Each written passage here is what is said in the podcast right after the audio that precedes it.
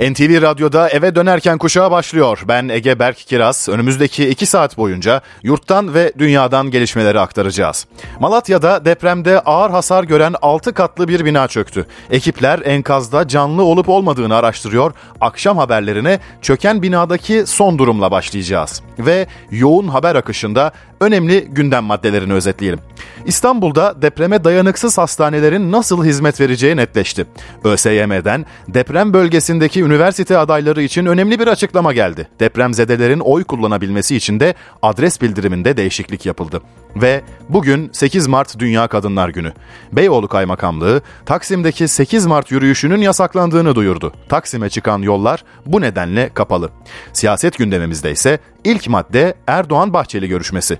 Ayrıca Kılıçdaroğlu cephesinden de haber var. CHP liderinin Cumhurbaşkanı adayı olarak seçim kampanyası netleşti. Dediğimiz gibi yoğun bir gündem var. NTV Radyo'da akşam haberleri başlıyor.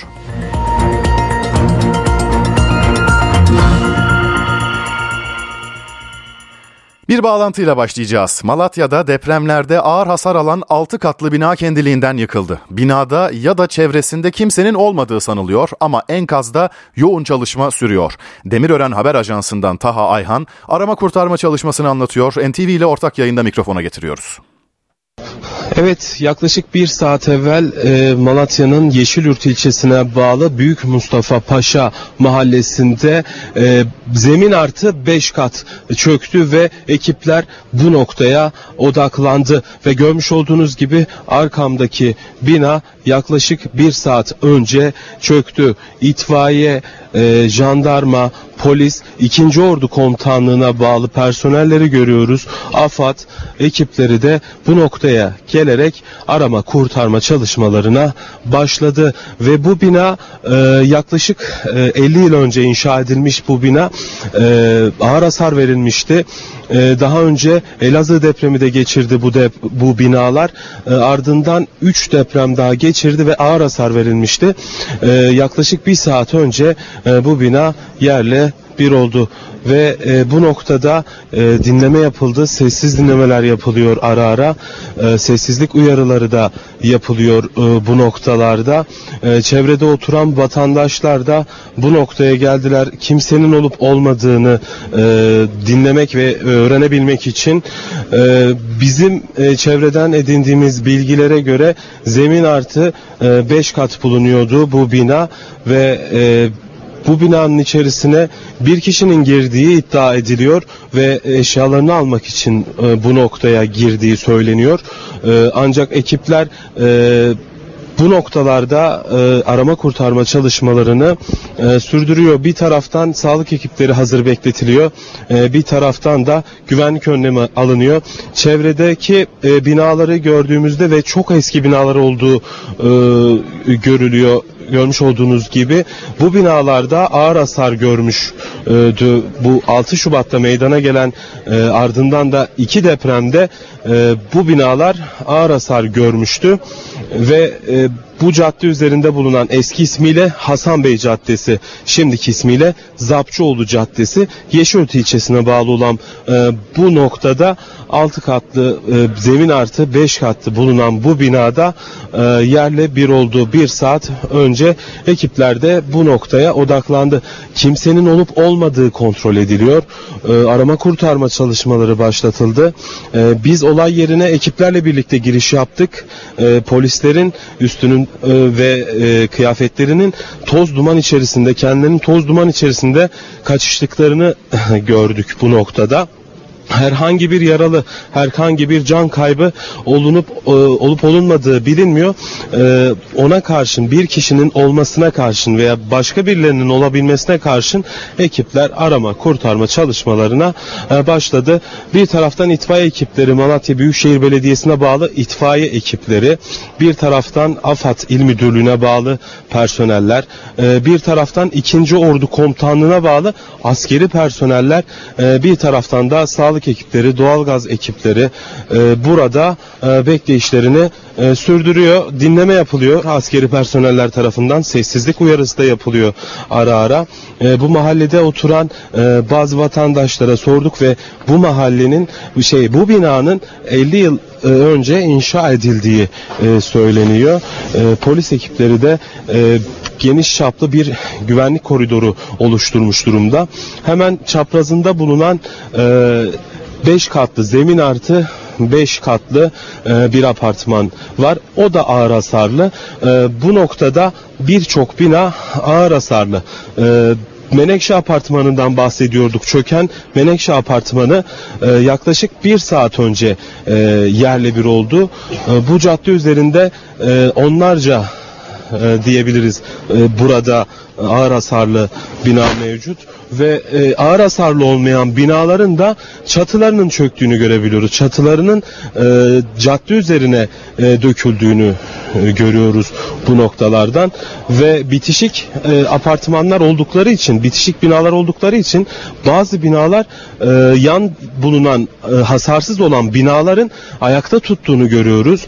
E, çünkü e, biz bu cadde yaklaşık e, 300 metrelik e, bir cadde. Sağlı sollu bitişik apartmanlar bulunuyor ve bu binalar dan birçoğu da 6 Şubat depreminde çöktü. Onlarca binada bu caddede 6 Şubat e, ve ardından yaşanan diğer depremde ve geçen hafta 5.6 büyüklüğünde Malatya Yeşilyurt merkezli meydana gelen depremde de e, burada da e, çöktü.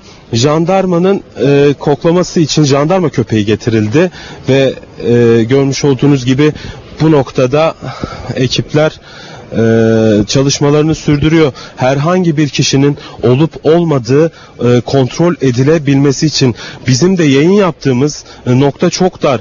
E, karşılıklı bulunan e, binalar da ağır hasarlı. Bizim yayın yaptığımız e, binanın e, bulunan bina da ağır hasarlı. Hemen yanımızdaki başka bir bina da hasarlı.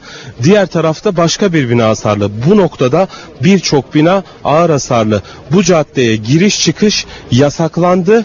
Ancak e, birilerinin olup olabilmesi kontrolüyle e, ekipler bu noktaya e, yoğunlaştı. Evet, jandarmanın e, köpeği getirildi. Orada dinlet, dinletilebilmesi, koklatılabilmesi için bir canlının tepki Peki. verip vermediği kontrol e, edilebilmesin için Tamam. diyelim ve sözü buradan aktaracaklarımız bu Peki. kadar size bırakalım. Taha Ayhan'a teşekkür edelim Ee, ve çalışmaları yerinde takip etmeyi sürdürüyor. Şimdi Malatya Valisi Hulusi Şahin telefon hattımızda. Sayın Şahin geçmiş olsun dileklerimizi iletelim öncelikle. Teşekkür ederim. Sağ olun. Ee, 6 Şubat'ta yaşanan e, deprem felaketinin üzerinden tabii 27 Şubat'ta da Malatya'da bir deprem meydana geldi. Bu 6 Şubat'ta yaşanan depremin ardından tabii Malatya'da ağır hasar alan binalar vardı. 27 Şubat'ta da keza aynı şekilde. O binalardan birisiydi zannediyorum değil mi? Nasıl e, meydana geldi olay ve şu anda çalışmalar ne yönde ilerliyor? E, Sıtma Pınarı mahallemizde e, Rapçıoğlu Caddesi'nin üzerinde bulunan ağır hasarlı Enekşe Apartmanı e, daha önceden ağır hasarlı olduğu için boşaltılmış e, ve kendiliğinden e, yıkılıyor. E, içinde kimse olmadığı bilgisi mevcut. E, ekiplerimiz tedbiren başındalar. E, hassas cihazlarla dinleme, ısı ölçümü, işte e, köpekle e, koku arama gibi e, tamamen tedbiren yani milyonda bir ihtimali bile göz ardı etmemek için yapılan bir çalışma. Ama an itibariyle herhangi bir canlı emaresine e, rastlamadık. Ayrıca herhangi bir içeride birinin e, olduğuna dair e, elimizde herhangi bir bilgi yok, bir e, talep yok. Dolayısıyla biz tamamen tedbiren bir çalışma yapıyoruz. E, kısa süre içerisinde de çalışmalarımızı tamamlayacağız. Ee, peki Sayın Valim bu herhalde e, uyarıların yapıldığı ve binaya girilmemesi gereken binalardan biri olduğunu söylediniz. Ee, içerisinde kimsenin olmadığı yönünde bilgi de verdiniz ama e, Mustafa Kemal Paşa Mahallesi acaba baktığımızda o mahallede ve Malatya çevresinde, Malatya genelinde de e, bu tarz binalar çok mu? Binlerce. Yani bizde şu anda tespitler 30 binin üzerinde ağır hasarlı, acil yıkılacak ve e, yıkık bina olduğu yönünde ki tespitler de devam ediyor. Dolayısıyla e, vatandaşlarımızın ağır hasarlı binalardan kesinlikle uzak durmaları ve her ne gerekçe ile olursa olsun binalara girmemelerini defalarca uyardık, uyarmaya devam ediyoruz. Aracılığınızda yine söylüyoruz. Lütfen ağır hasarlı binalardan uzak duralım. Peki. Sayın Valim geçmiş olsun dileklerimizi iletelim. Malatya Valisi Hulusi Şahin e, telefon attığımızda bölgede meydana gelen e, binanın çökmesinden sonra e, bölgede meydana gelen çalışmalarla ilgili bilgi verdi. Binada e, canlı olmadığı konusunda bilgileri teyit etti Sayın Vali Şahin ve e, yine çalışmaların e, titizlikle canlı olup olmadığına dair bilgiler olabileceği ihtimaline karşı bile çalışmaların devam ettiği yönünde bilgileri aktardı ve birçok e, binlerce böyle bina olduğunun da tekrar altını çizdi Malatya Valisi Hulusi Şahin. Evet, e, Demirören Haber Ajansı muhabiri Taha Ayhan önce Malatya'dan depremde ağır hasar alan ve e, çöken bina ile alakalı gelişmeleri aktardı. Daha sonra da NTV ile ortak yayında Malatya Valisi Hulusi Şahin'i dinledik. Bir kez daha tekrar edelim. Malatya'da ağır hasar alan ve çöken 6 katlı binada kimse bulunmuyordu. Malatya Valisi Hulusi Şahin NTV ile ortak yayında aktarmış olduk ve böylece bültenimize devam ediyoruz. İstanbul'da olası bir depremde güvenli olmayacağı belirlenen bu nedenle tahliye kararı verilen hastane sayısı 3'e çıktı. Sağlık Bakanı Fahrettin Koca bugün bu konuda ayrıntılı bir açıklama yaptı. Ayrıntıları NTV muhabiri Melike Şahin'den alacağız. Sağlık Bakanı Fahrettin Koca tahliyesine karar verilen hastanelerle ilgili Hatay'da Samandağ Sahra Hastanesi önünde bir açıklama yaptı.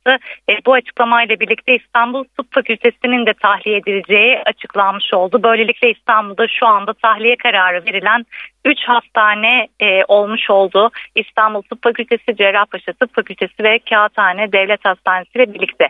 Peki bu hastaneler nereye taşınacak? İstanbul Tıp Fakültesi'nin yapımı devam eden Hastal Kampüsü'ndeki binaları var. E, bu binaların hızlandırılması e, gündeme geldi. Fahrettin Koca daha hızlı bir şekilde yapılacak dedi. Ancak o kampüs, Hastal Kampüsü devreye girene kadar da Beylikdüzü Devlet Hastanesi ve Eyüp Devlet Hastaneleri İstanbul Tıp Fakültesi'nin kullanımına açıldı. 27 Şubat'ta Cerrahpaşa Tıp Fakültesi için tahliye kararı verilmişti ve Cerrahpaşa Tıp Fakültesi e, dün yeniden e, İstanbul'daki çelik konstrüksiyon binalarındaki kendi kampüsündeki binalarında e, poliklinik hizmeti vermeye başlamıştı.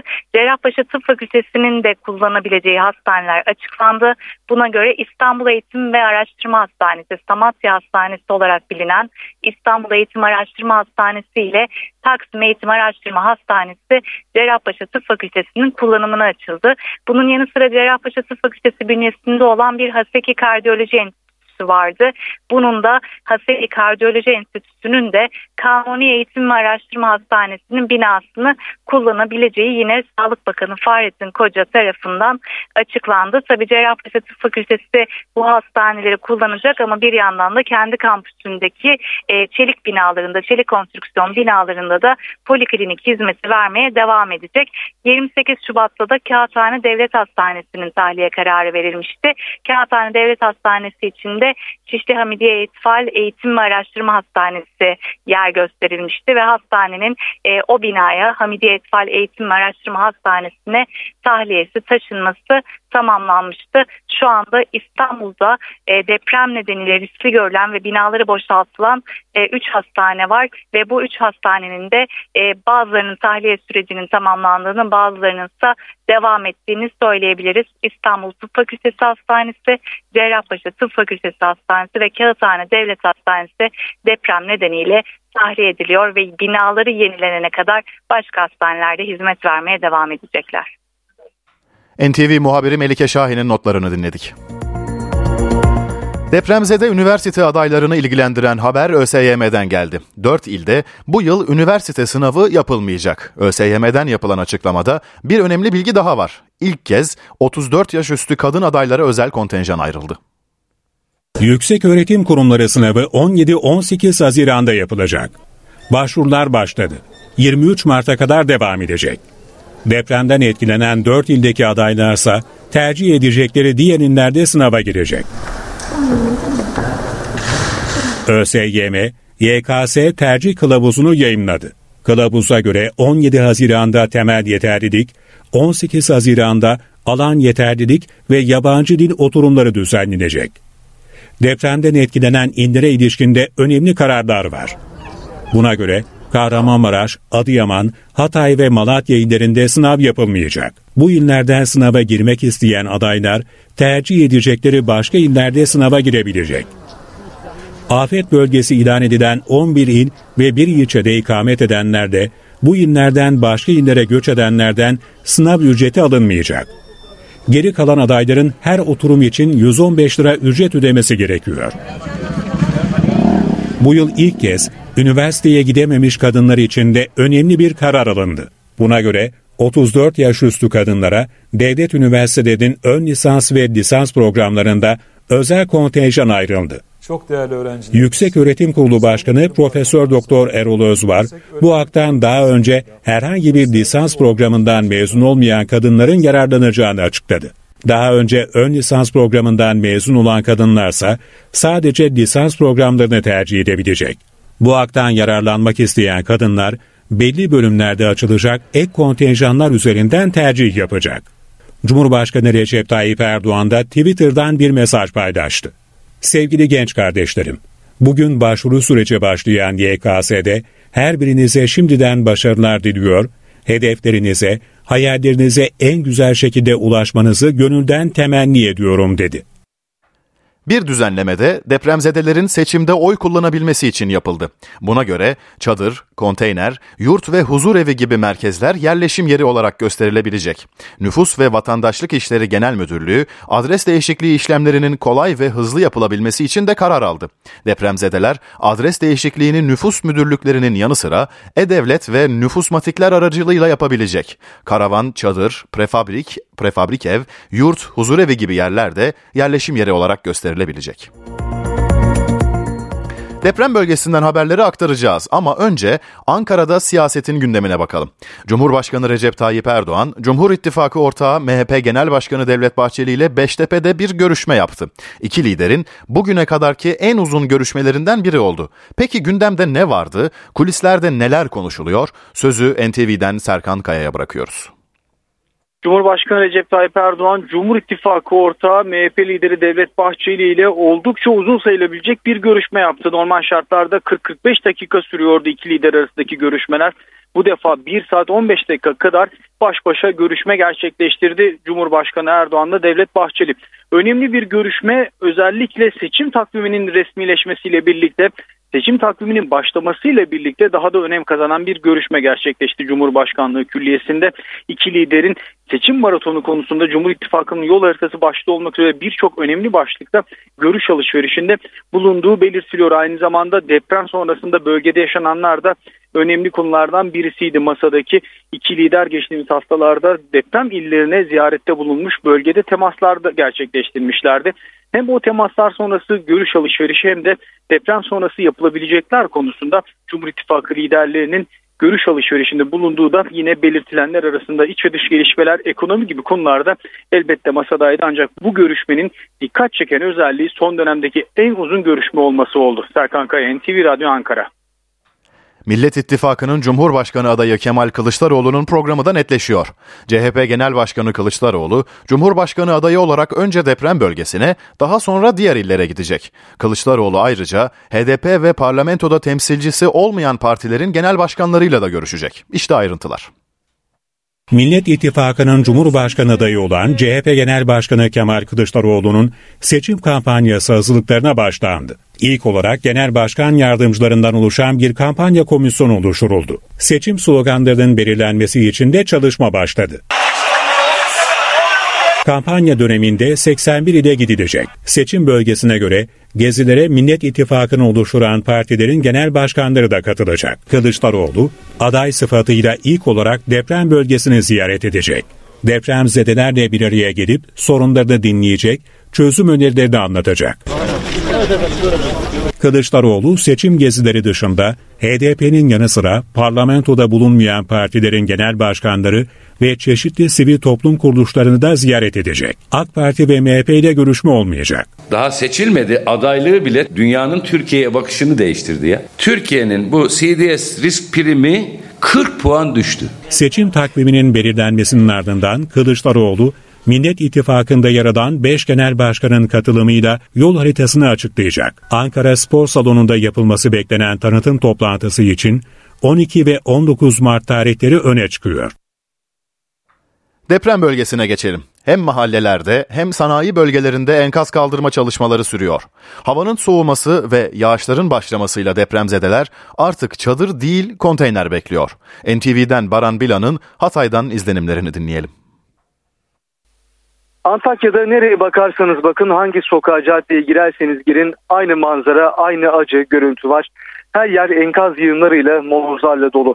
Enkaz kaldırma çalışmaları hızlandı çünkü geçtiğimiz günlerde şöyle bir çalışma vardı. Savcılar, polis ve bilir kişiler eşliğinde o enkaz parçalarından tarot örneği alıyorlardı. Beton, demir ve çelik örnekleri alıyorlardı ki eğer bir hatalı mühendislik örneği varsa bu belirlenebilsin ve sorumlular hakkında soruşturma açılabilsin, ceza işlem uygulanabilsin diye. Şimdi o çalışmaların büyük oranda tamamlandığı belirtildi. Öte yandan şöyle bir durum var. Bazı kişiler, bazı vatandaşlar, depremzedeler evlerinde yüksek katlardaki evlerinden malzemeleri çıkarmak istiyorlar. O malzemeleri çıkarmak isterken de nakliye firmalarına başvuruyorlar. Bu bazen tehlikeli olabilecek bir durum. Çünkü halen çökme riski olan çok sayıda bina var ancak bu yönde de bir işlem yapılmakta.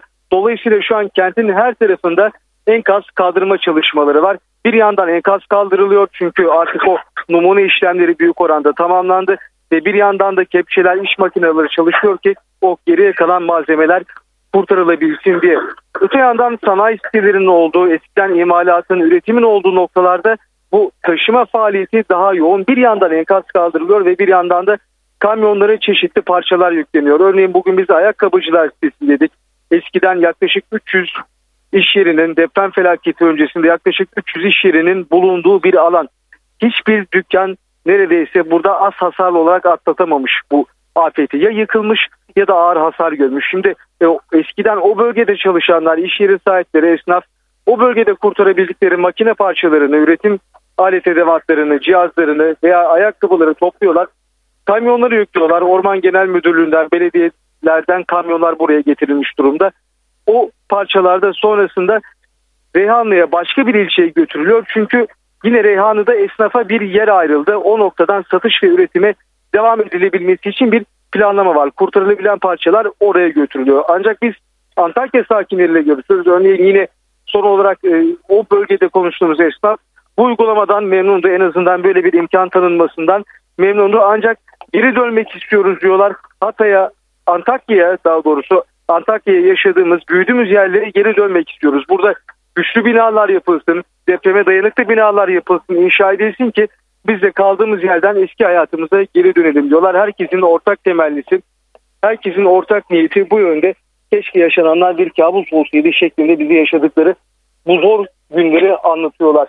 Öte yandan yardımlar gelmeye devam ediyor. Bu yardımlar çok önemli. Konteyner kent kurma çalışmalarının hızlandırılması çok önemli. Çünkü çadır kentler tabii ilk aşamada kurulması gereken ilk yapılacak acil işlem. Fakat rüzgar sert esebiliyor, yağış, sağanak yağış meydana gelebiliyor ki geçtiğimiz gün böyle bir durum yaşandı.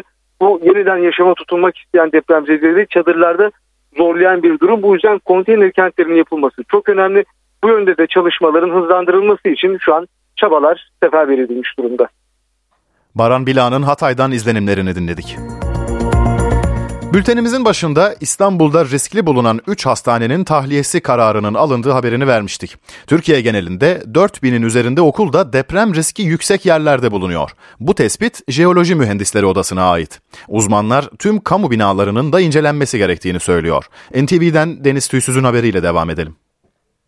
Mesela Şekeroba bölgesindeki bazı okullarımız doğrudan fay deformasyon zonu üzerine inşa edilmiş, paramparça olmuş. Türkiye genelinde 4159 okul deprem riski yüksek alanlarda inşa edilmiş. 191 okulsa doğrudan fay hattı üzerinde.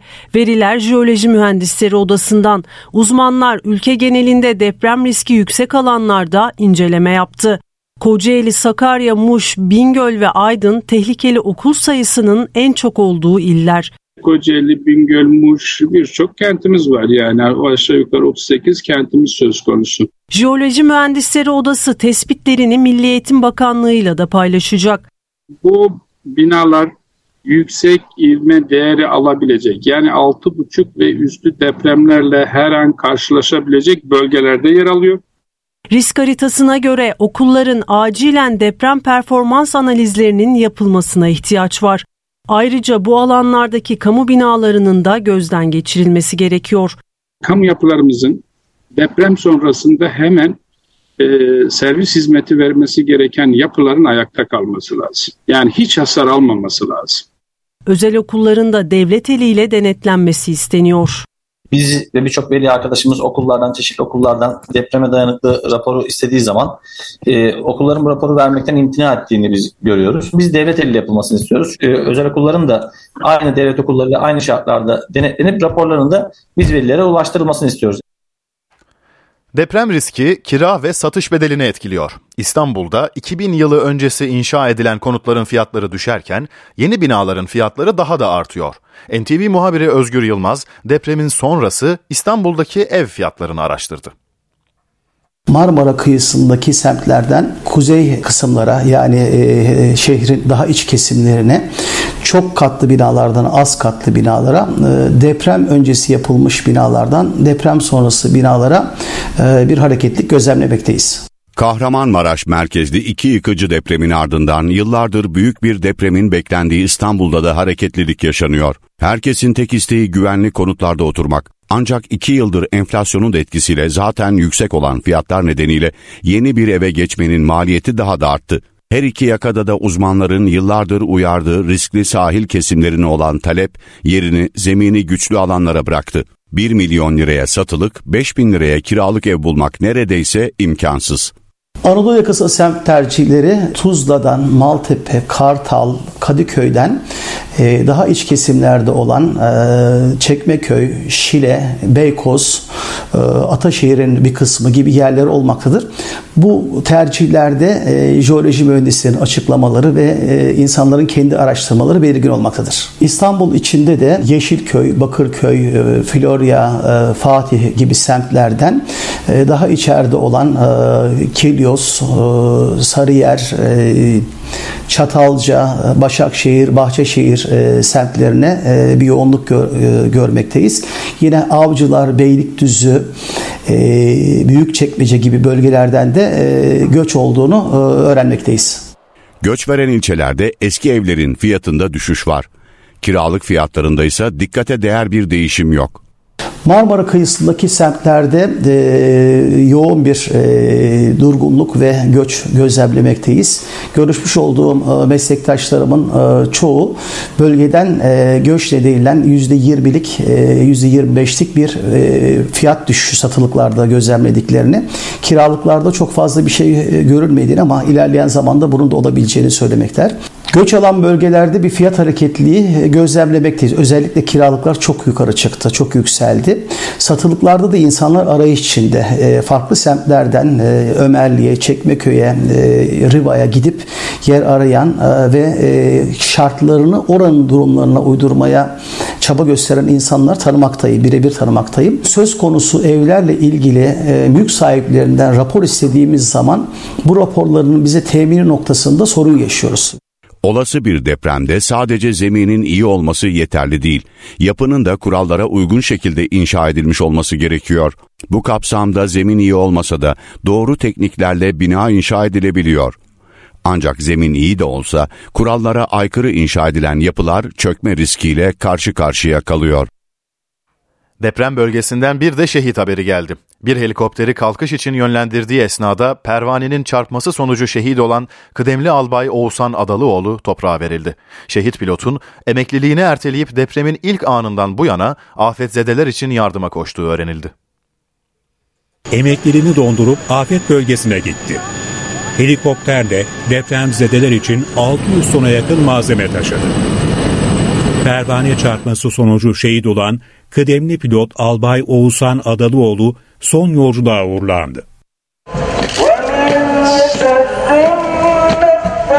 50 yaşındaki Albay Oğuzhan Adalıoğlu, Ankara Jandarma Havacılık Daire Başkanlığı'nda görev yapıyordu. Kıdemli pilot olan Adalıoğlu, daha önce terörle mücadelede sayısız operasyona katılmıştı. Geçtiğimiz ay emekli olmak için dilekçesini vermişti. Ancak Kahramanmaraş'taki deprem felaketine kayıtsız kalamadı.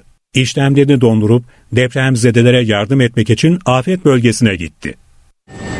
Bir ay boyunca ulaşılması güç noktalara helikopterle yardım götürdü. Albay Adalıoğlu yine yardıma gitmek için hazırlık yapıyordu. Ancak helikopteri yönlendirdiği sırada pervanenin çarpması sonucu şehit oldu. Asrın felaketini yaşadığımız günlerde emekliliğini dondurarak gönüllü olarak burada görev yapmıştır. Şehit jandarma pilot kıdemli albay Oğuzhan Adalıoğlu iki çocuk babasıydı. Memleketi Eskişehir'de tören düzenlendi. Eşi ve iki oğlu güçlükle ayakta durabildi.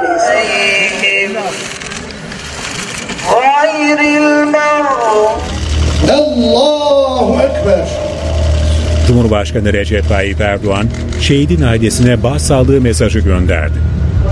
Şehit jandarma pilot kıdemli albay Oğuzhan Adalıoğlu hava şehitliğinde toprağa verildi. Bugün 8 Mart Dünya Kadınlar Günü ve bugün Türkiye'de 3 şehirde 3 kadın öldürüldü. İstanbul, Batman ve Malatya'da 3 kadını öldürenler yine en yakınları oldu. Tartıştığı eşini bıçaklayarak öldürdü. Genç kadın olay yerinde hayatını kaybetti. İstanbul Pendik'te yaşayan Yaşar çifti henüz belirlenemeyen nedenle evlerinde tartıştı. Murat Yaşar 30 yaşındaki Tülay Erşahin Yaşar'ı bıçakladı. Kadın olay yerinde hayatını kaybetti. Zanlı cinayetten sonra 5. kattaki evinden atlayarak hayatına son verdi. Bir kadın cinayeti de Batman'daydı. 33 yaşındaki kuaför Tuğba Atılgan bir süredir eşinden ayrı yaşıyordu. Boşanma aşamasındaydılar. Durakta otobüs beklerken onu takip eden eşi Murat Atılgan'la karşılaştı. Zanlı kadını tabancayla vurarak öldürdü. Bu sırada durakta bulunan bir kız öğrenci de seken kurşunla yaralandı. Cinayetten sonra oturduğu evi ateşe veren Murat Atılgan yakalandı. Malatya'nın Battalgazi ilçesinde de bir kişi birlikte yaşadığı kadını bıçaklayarak öldürdü. Kente taksicilik yapan Ömer Yağcı evde Buse Çelik'le tartıştı. Tartışma kavgaya dönüştü. Zanlı kadını bıçakla ağır yaraladı. Hastaneye kaldırılan kadın hayatını kaybetti. Olay yerinden kaçan zanlı bir süre sonra jandarmaya teslim oldu. Bugün Taksim'de 8 Mart Dünya Kadınlar Günü nedeniyle düzenlenecek feminist gece yürüyüşü de yasaklandı. Beyoğlu Kaymakamlığı yasak kararını internet sitesinde yayınladığı açıklamayla duyurdu.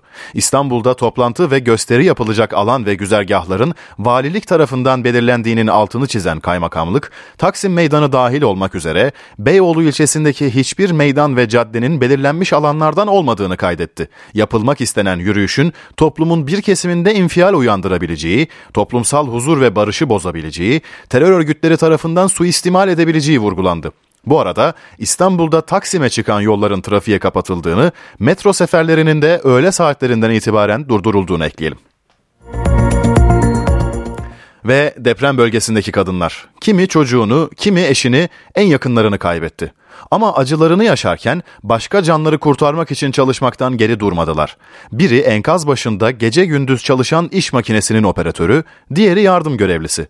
8 Mart Dünya Kadınlar Günü'nde deprem bölgesindeki kadınları dinliyoruz ailelerinin, arkadaşlarının kaybını yaşadı. Dakikalar sonra yine enkaz başında belki birilerine yardımımız dokunur diyerek gece gündüz çalıştı. Sayısız kişinin enkaz altından çıkarılmasına yardım ettiler.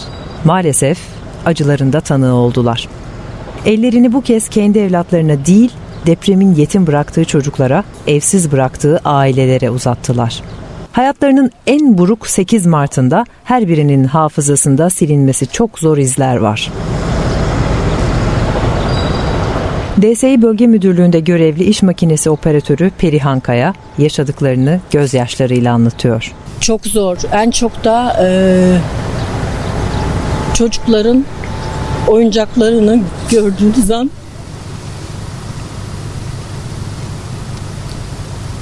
kötü oluyorsunuz. Çok kötü oluyorsunuz. Hani oyuncakları gördüğünüz zaman kötü oluyorsunuz yani.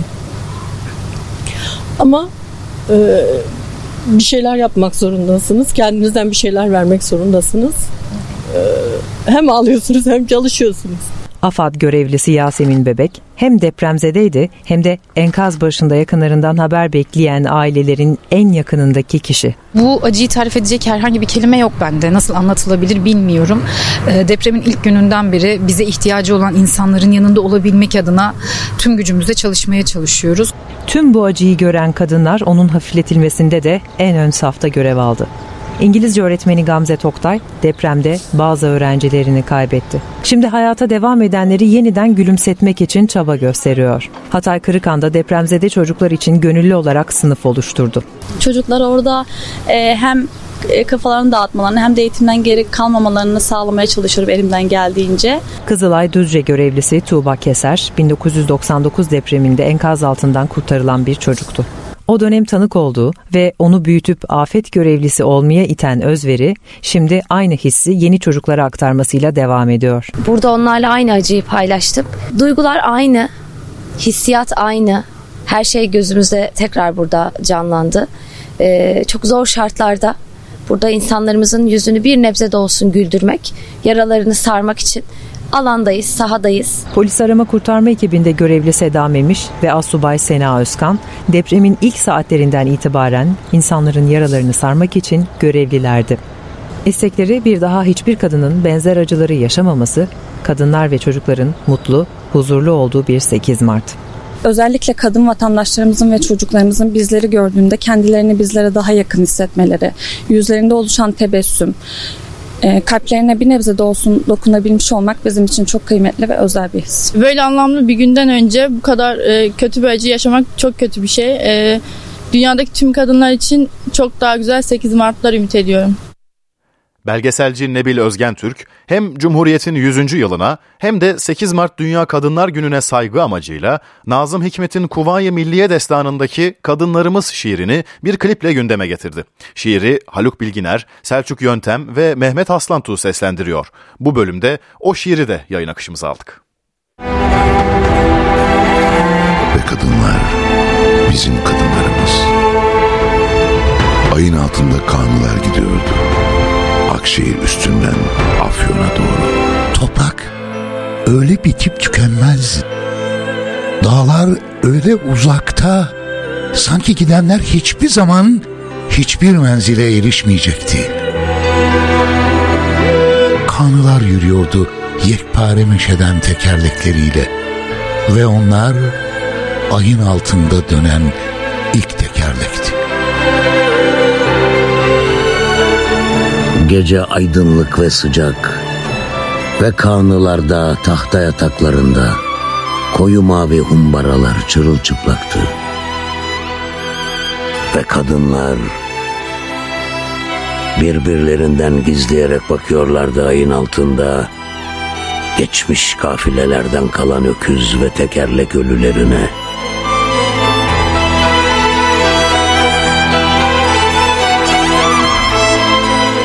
Ve kadınlar, bizim kadınlarımız. Korkunç ve mübarek elleri, ince küçük çeneleri, kocaman gözleriyle anamız, avradımız, yarimiz. Dünyada hiçbir ulusun kadını ulusunu kurtuluşa ve zafere götürmekte Anadolu kadınından daha fazla çalıştım diyemez. Yeryüzünde gördüğünüz her şey kadının eseridir. Gazi Mustafa Kemal Atatürk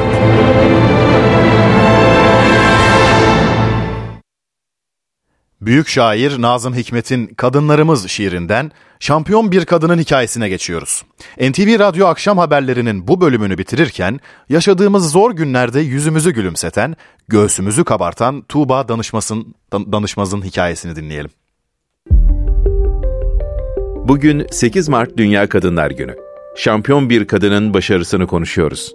3 adım atlamada Avrupa şampiyonu olan milli atlet Tuğba Danışmaz, NTV Radyo'nun konuğu oldu. Altın madalyayı kazandığı anı ve ilham veren hikayesini anlattı. Önce derin bir oh çektim. Yani aslında o atlayıştan sonra emin oldum madalya alabileceğime. Ama yine de son hakka kadar bekledik çünkü her zaman şunu söylüyor. 6 tane hakkımız var ve yarış daha bitmedi. Yine de elinden geleni yapman lazım. En azından kendin için. bir rahatlama tabii ki oldu. Çünkü emindim onların atlayamayacağından. Yani bir demoralize olduklarını hissettim. Ve hala inanılmaz heyecanlıyım. Aslında böyle biraz da farkında değilim ne olduğunu ama yavaş yavaş e, insanların paylaşımlarından, teşekkür mesajlarından sonra ne yaptığımı daha iyi anlayabiliyorum.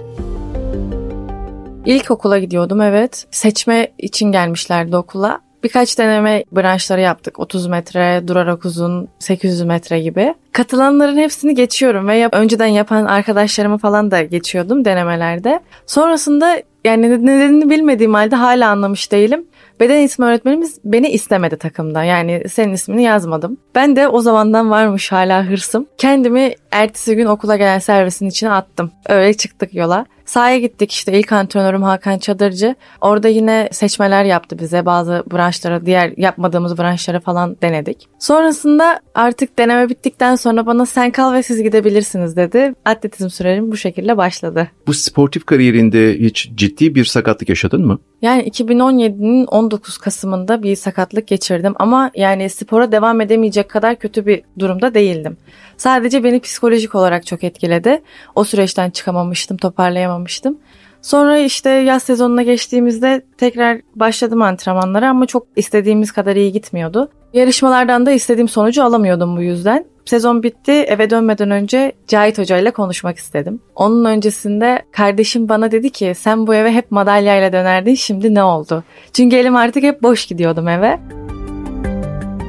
Ben ilk başladığım zamanlarda domuz gribi olayları falan vardı. O yüzden bir de biz kış zamanı kapalı bir salonun içinde ve küçük bir salonda yapıyoruz. Tehlikeli olduğunu düşündüğü için yapmamı istememişti o zaman. Sadece babam istemedi. Annem yani çok karışmadı. İstiyordu aslında o da. Ama sonrasında işte madalya almaya başladım. Bir kulübe girdim. Burs bağlandı. Para kazanmaya başladım. Ondan sonra tamam okeylediler. Artık devam edebilirsin. Yani yarışmadan sonra şunu söyledi bana hocam. Bugün bitti artık. evet Avrupa şampiyonusun ama bitti. Artık şimdi yarın önümüze bakacağız. Sabah kalkıyoruz, kahvaltımızı yapıyoruz. Saat 9 ya da 9.30 antrenmana gidiyoruz. Yaklaşık bir 2-2,5 saat yani döneme bağlı aslında ve antrenmana bağlı. Antrenmanımız sürüyor. 12.30 bile doğru biter otelimize gideriz ya da evimize gideriz. Gerçi evimize de çok gidemiyoruz şu sıralar ama dinleniyoruz. Akşam yine aynı böyle devam ediyor. Otele geliyoruz tekrar antrenmanımız bittikten sonra yemek. Sonra artık dinlenme. Yani böyle benim için aslında bağımlılık gibi. Dövmelerimi yaptırırken bir anlam yükleyerek yaptırmadım. Sadece böyle Pinterest'te gezinirken hoşuma hangisi gidiyorsa ve bu da bana yakışır deyip yaptırdığım şeyler oluyor. Tabii birkaç tanesinin anlamı var ama genelde hoşuma hangisi gidiyorsa. Burada bir olimpiyat halkası var. Artık hani resimlerden onu herkes görmüştür. Sırtımda bir pusula var. Pusulanın içindeki saat 14.00'da duruyor. Bunun anlamı da ben ilk 3 adım atlamaya başlamadan önce 14 metre atlayan ilk Türk kadını olacağım diyerek başlamıştım. Bunu onun için yaptırmış ama genel olarak hani bir hepsine bir anlam yüklemedim. Disiplinliyim, çalışkanım, azimliyim, hırslıyım. Böyle mücadeleci ve pes etmeyen bir yapım var. Ve sürekli antrenörümle hep iltibat halindeyiz ve aramızdaki elektrikten dolayı olduğunu düşünüyorum bunun. Ve şu da var aslında Türkiye şampiyonu olduk, rekor kırdık dedikten sonra ben oldum diyenlerden değiliz biz. Yok aslında bir gün önce ben hiçbir zaman kendi videolarımı izlemem. Sadece diğer rakiplerimin videolarını izlerim genelde. Neden? Bilmiyorum hani ne yapmışlar. Yani şöyle gözümü hoş görünenlerinkini, başarılı olmuşlarınkini. Yani kendi videolarımı kıyaslıyorum aslında kafamda. Ha burayı böyle yaptığı için daha iyi atlamış olabilir gibi günlük rutinimizi bozmuyoruz aslında. Hı hı. Yani hani böyle o şey olmuyor bizde. Din yatayım, dinleneyim, yataktan çıkmayayım, yormayayım kendimi, işte yemeğimi yiyeyim, tekrar yatayım. Kahvaltımı yapayım, tekrar yatayım. Bizde olmuyor. Ben günlük hayatıma nasıl devam ediyorsam yarış öncesinde, yarış günü de o şekilde oluyor. Şu son 5 yıllık süreçte bunu hiç yaşamadım. Kendimi inanılmaz yorgun, inanılmaz halsiz ve kötü hissettiğim dönemler kesin hep oluyor. Yani pes etmeye yakın olduğum zamanlar değil de bitsin artık şu sezon da kurtulalım dediğim zamanlar oluyor. Ama hep şu var. Yani şimdi ben aslında şunu da söyleyeyim. Ben antrenmanlarda hiçbir zaman 14 metreye yakın bir derece asla atlamıyorum bu arada. Bilmiyorum o olmuyor bende. Ama şundan eminim. Ben o sahaya çıktığım zaman yarış günü ben onu başarırım. Evet şimdi önümüzde yaz sezonu için dünya şampiyonası var. Önceliğimiz tabii ki oraya gideceğimiz artık kesin. Finale kalmak diyelim. Burada da aynı şeyi söyledim. Neden bir sürpriz olmasın? Sonrasında 2021 yılında gidemediğim olimpiyatlara 2024 yılında Paris'e gitmek. Hedefimiz o. 3 adım atlamada Avrupa şampiyonu olan milli atleti Tuğba Danışmaz NTV Radyo'nun konuğu oldu.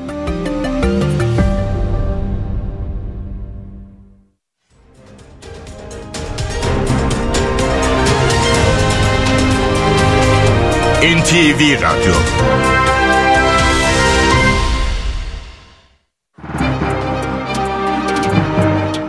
Borsa İstanbul 100 endeksi 5414 seviyesinde. Euro Euro 20, dolar 18.94'ten işlem görüyor. Euro dolar paritesi 1.05, ons altın 1817 dolarda.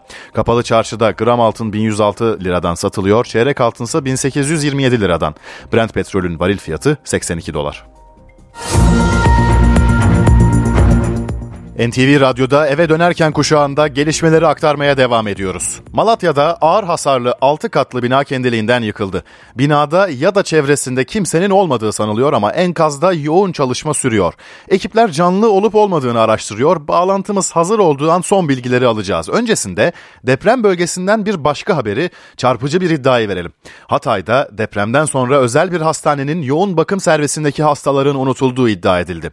Bu iddia Sağlık Bakanı Fahrettin Koca Hoca'ya soruldu. Bakan soruşturma başlatıldığını söyledi. İddiayı ve Sağlık Bakanı Fahrettin Koca'nın açıklamalarını Melike Şahin'den alacağız. Endişe verici bir iddiaydı. Hatay'da, Antakya'da özel bir hastanede depremden sonra yoğun bakım servisindeki hastaların unutulduğu iddia edilmişti, öne sürülmüştü. Hatta bu hastaların e, bazılarının bu nedenle hayatını kaybettiği iddia edilmişti. Sağlık Bakanı Fahrettin Koca bu iddia ile ilgili bugün bir açıklama yaptı. Hatay'da Samandağ Sahra Hastanesi önünde bir açıklama yaptı ve depremin sağlık camiamıza yaşattığı üzüntüleri bir kat daha arttırmıştır dedi. Bu ve benzeri iddialarla ilgili gerekli soruşturmaları başlatmış bulunuyoruz dedi. Bu iddia ile ilgili Antakya'daki özel bir hastanede deprem sonrasında yoğun bakım hastalarının unutulduğu ve bu nedenle ölümlerine neden olduğu iddiasıyla ilgili Sağlık Bakanlığı'nın soruşturma başlattığını bugün itibariyle öğrenmiş olduk. Önümüzdeki günlerde soruşturma sonucunda bu iddianın doğru olup olmadığını ve kimlerin sorumlu olduğunu e, öğreneceğiz ve bu sorumlularla ilgili de muhtemelen bir yargı sürecine tanık olacağız gibi görünüyor. Yeniden hatırlatalım Hatay'da depremden sonra Antakya'da özel bir hastanede yoğun bakım servisindeki hastaların unutulduğu ve bazılarının hayatını kaybettiği iddia edilmiş ve bu iddia ile ilgili Sağlık Bakanlığı'nın soruşturma başlattığını bugün itibariyle öğrenmiş bulunuyoruz. NTV muhabiri Melike Şahin'in notlarını dinledik. Malatya'da depremlerde ağır hasar alan 6 katlı bina kendiliğinden yıkıldı. Ekiplerin enkazda canlı olup olmadığına dair incelemesi sürüyor. Şimdi son bilgileri alacağız. Demirören Haber Ajansı muhabiri Taha Ayhan'ı dinliyoruz. Evet yaklaşık bir buçuk saat önce Zapçıoğlu Caddesi üzerinde bulunan zemin artı iş yerleri bulunan zemin artı 5 kat çöktü ve arkamda görmüş olduğunuz 5 katlı Menekşe apartmanı çökmüştü bir buçuk saat önce. Bu noktada arama kurtarma çalışmaları başlatıldı ve arama kurtarma çalışmaları başlatılır başlatılmaz hemen bu noktaya AFAD, jandarma, itfaiye, polis, 2. Ordu Komutanlığı'na bağlı ekipler 41. komando ekipleri bu noktaya gel gelerek e, arama kurtarma çalışmaları başlatıldı ve e, bu cadde e, 6 e, Şubat günü e, bu caddede bulunan birçok bina 6 Şubat günü çökmüştü ve e, hemen ardından e, buraya polis ekipleri ve e, askeri jandarma polis ve e, askeri ekipler bu noktalara gönderildi ve etrafında güvenlik çemberi alınmıştı ağır hasarlı binalarda ve e, bu nokta yaklaşık bir buçuk saat önce bu bina çöktü ve e, ekipler bu noktalara e, odaklandı. Arama kurtarma çalışmaları yapılmıştı. Malatya Valisi ve e, Yeşilyurt Belediye Başkanı bu noktaya gelerek e, bilgiler e, aldı ve Malatya Valisi de e, yaptığı açıklamada hiçbir canlının olmadığı noktasında e, yaptı bu açıklamayı. E, arama kurtarma çalışmaları e, bu noktada e, tamamlandı e, diyelim ve sözü tekrar Demirören Haber Ajansı muhabiri Taha Ayhan NTV ile ortak yayında aktardı. Hatay Mustafa Kemal Üniversitesi deprem felaketinde 200'den fazla öğrenci ve personelini kaybetti. Üniversite bu zor günlerde uzaktan eğitimle yeniden eğitime dönmeye hazırlanıyor. Ee, üniversite olarak 110 şeyimiz var, personel kaybımız var. 120 civarında da öğrenci kaybımız var. Bu personelimizin yaklaşık 40 tanesi öğretim elemanı. Dersler, mezuniyet törenleri, konserler. Hatay Mustafa Kemal Üniversitesi eski günlerini arıyor. En büyük kayıplardan biri de bu üniversitede yaşandı. Deprem felaketinde 93 personel, 120'nin üzerinde öğrenci de hayatını kaybetti. Bizim burayı en kısa zamanda yeniden e, ayağa kaldırmamız gerekiyor. E, bu hedefimiz için ayaktayız. Bu hedefimiz için acılarımızı içimizde yaşıyoruz ve e, çalışmalarımızı gece gündüz 7-24 burada kampüste yatıp kalkarak e, sürdürüyoruz. Sadece haftalar önce Antakya'nın en canlı alanlarından olan Tayfur Sökmen kampüsü sessizliğe büründü.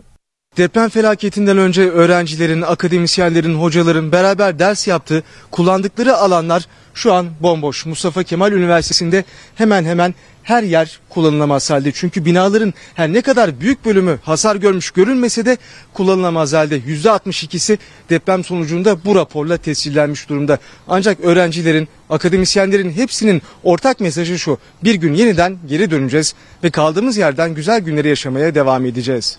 Bunun için de çalışmalar başladı. Üniversiteye bağlı hastane, kampüsün yanındaki alanda hizmet vermeye devam ediyor. Öğretim görevlilerinin kalabileceği konteynerlerin inşa süreci de sürüyor. Konteynerler kurulduktan sonra ise hasarlı binaların yıkılıp yeniden inşa edilmesi hedefleniyor.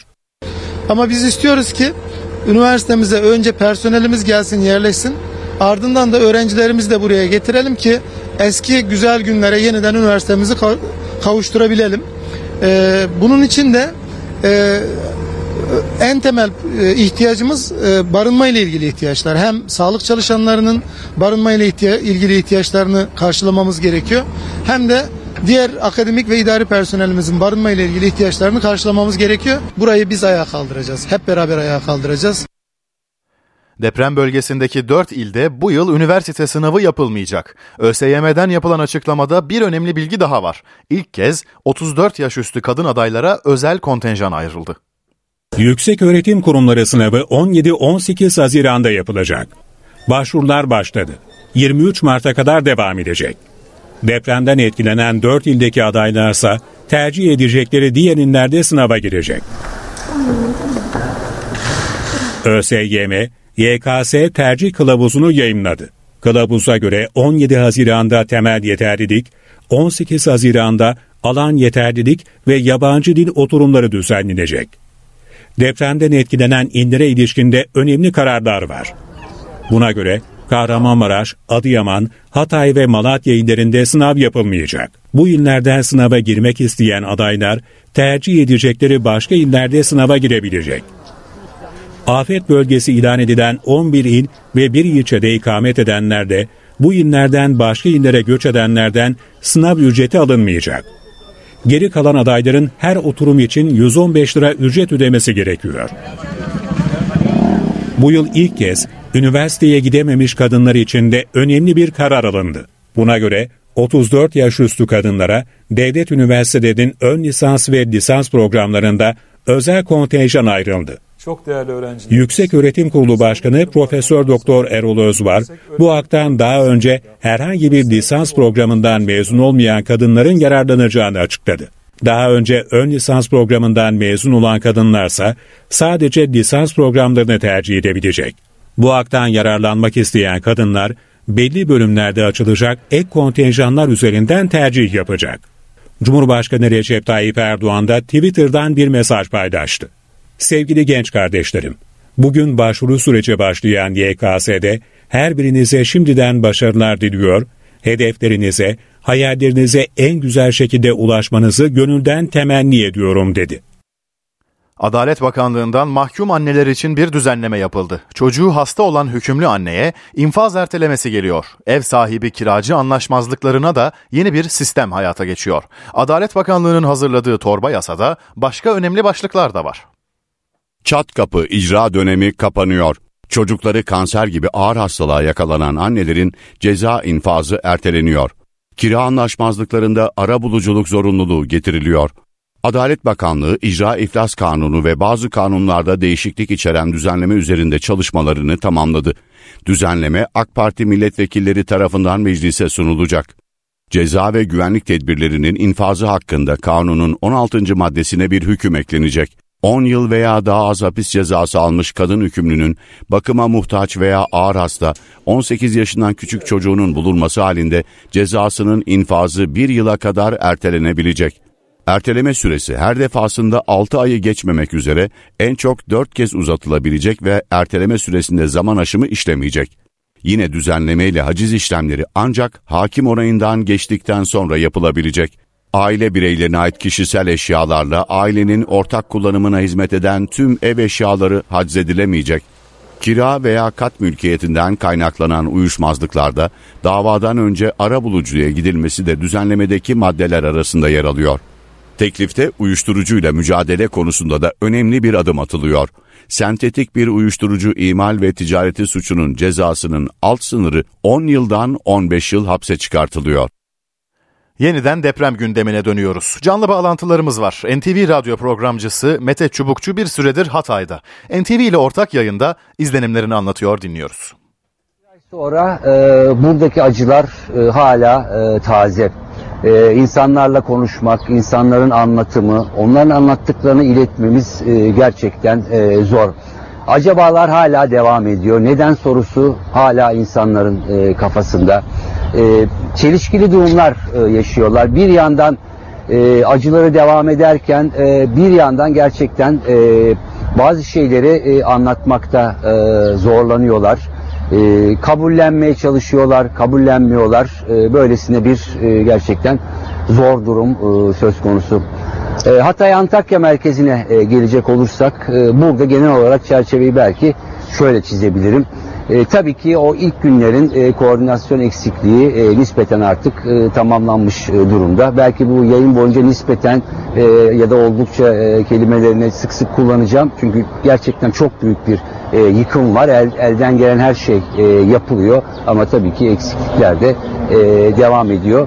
E, çadır kentler e, kurulmuş durumda. E, özellikle e, kamu kuruluşlarının, e, AFAD'ın koordinasyonunda başta olmak üzere büyükşehir belediyelerinin Ankara, İstanbul, Kocaeli, e, Bursa gibi buralarda e, artık çadırlarda insanlar en azından e, başlarını sokabilecek, gece soğuktan korunabilecek çadırdalar, ısınma tesisatları e, söz konusu.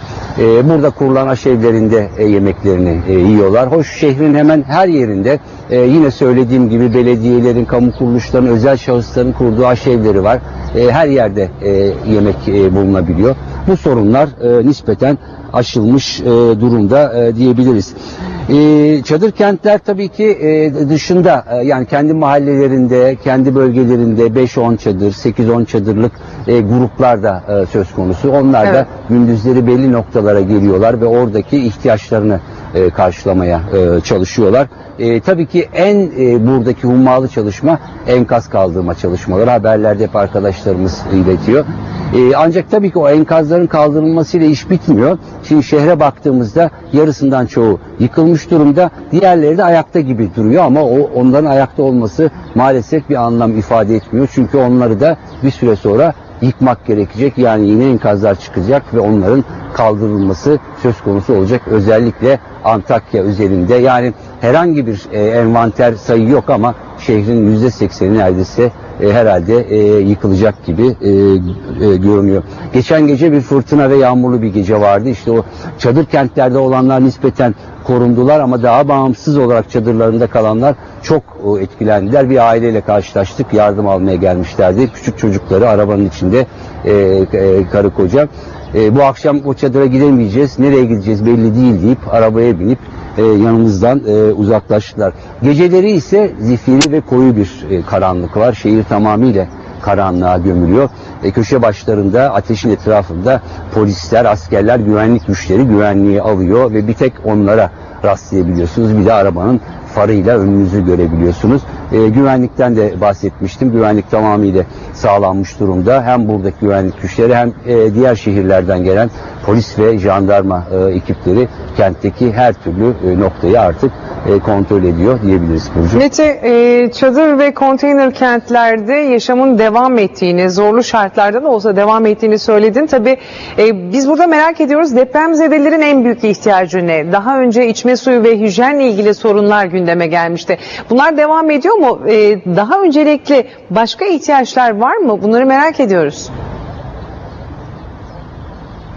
Ee, şimdi evet çadır kentlerde e, hayat gerçekten e, biraz daha yani bu koşullarda normale dönmeye e, başlıyor. E, en azından orada e, bir hijyen sorunu yok. Yani sıcak su var, banyo, tuvalet e, imkanları söz konusu. Sadece şunu da söylemem gerekiyor. E, orada mesela çocuklara e, yönelik olarak, öğrencilere burada kalanlara yönelik olarak okullar da açıldı. Bazılarında ilkokul, ortaokul, lise hemen eğitimlerine başlatma e, gerekiyor. Diğer hijyen konusuna gelince ya da su konusuna gelince içme suyu sorunu çözülmüş gibi. E, kamplarda herhangi bir sorun e, yok ama şunu söylemek gerekiyor. Tabii ki bu özellikle içme suyu desteği ve e, yardımının ya da tedariğinin daha uzun süre e, devam etmesi e, gerekiyor. Bizim izlenimimiz burada bu en büyük ihtiyaçlardan birisi bu görünüyor. E, çadır kent ve konteyner kentlerde içme suyunun yani çeşme suyundan içme suyu sağlanana kadar bu ihtiyaç devam edecek en büyük e, tedariklerden, ihtiyaç konularından e, birisi e, bu. Tabii ki şimdi AFAD koordinasyonunda buradaki sivil toplumların ve yardım göndereceklerin belki bu yardım listelerini bir e, koordinasyon e, sonunda yenilemesi gerekiyor. Çünkü artık bazı e, ihtiyaçlar karşılanmış durumda. E, onlara gerek olmayabiliyor. Ben şimdi burada tabii tek tek saymak istemiyorum. E, ama devam eden mesela su gibi ya da hijyen malzemesi gibi kadınlar ve çocuklar için iç çamaşırı gibi ve daha başka başlıklarda bu konuları buradaki e, koordinasyon merkezleriyle e, koordineli bir şekilde yeniden değerlendirmek ve ona göre ihtiyaçları belki yenilemek, bazılarını arttırmak, bazılarını azaltmak e, elzem gibi buradaki bizim gözlemlerimizin sonunda. Mesela gönüllüler hala gerçekten canla başla çalışıyor. Kamu kuruluşları, görevliler e, gibi. E, Türk Eczacılar Birliği'nin e, hemen her yerde bu kamplarda e, konteyner eczaneleri var ama bir eczacıyla dün e, konuştuk. E, bu birlikten gönüllü olarak e, gelen. E, şunu önerdi artık konteyner eczaneler kurulup buradaki eczacıların e, kendi faaliyetlerine e, başlaması gerektiğini çünkü bu durumun çok fazla sürdürülemeyeceğini, ilaç tedariğinde sorunlar yaşadıklarını en azından buradaki eczacıların e, işe başlayıp hem istihdam hem ekonomiye de katkıları olabileceğini e, söylediler. Bunun gibi tabii ki onlarca e, başlıkta e, söz konusu bir yandan notlarıma da e, bakıyorum. E, bir diğer nokta e, biliyorsunuz e, deprem geçiren kentler afet bölgesi ilan edildi. E, şu söyleniyor, evet e, herkes ciddi hasarlar gördü ama bazı kentlerde, ilçelerde hasar diğerlerinden çok çok daha büyük. Dolayısıyla burada işte bir takım ayrıcalıklar ya da e, istisnalar e, istiyorlar. Çok ağır hasar gören kentlerle daha az görenler biraz daha farklı e, bir yaklaşımla ele alınabilir diyenler e, var farklı sektörlerden ve meslek e, gruplarından.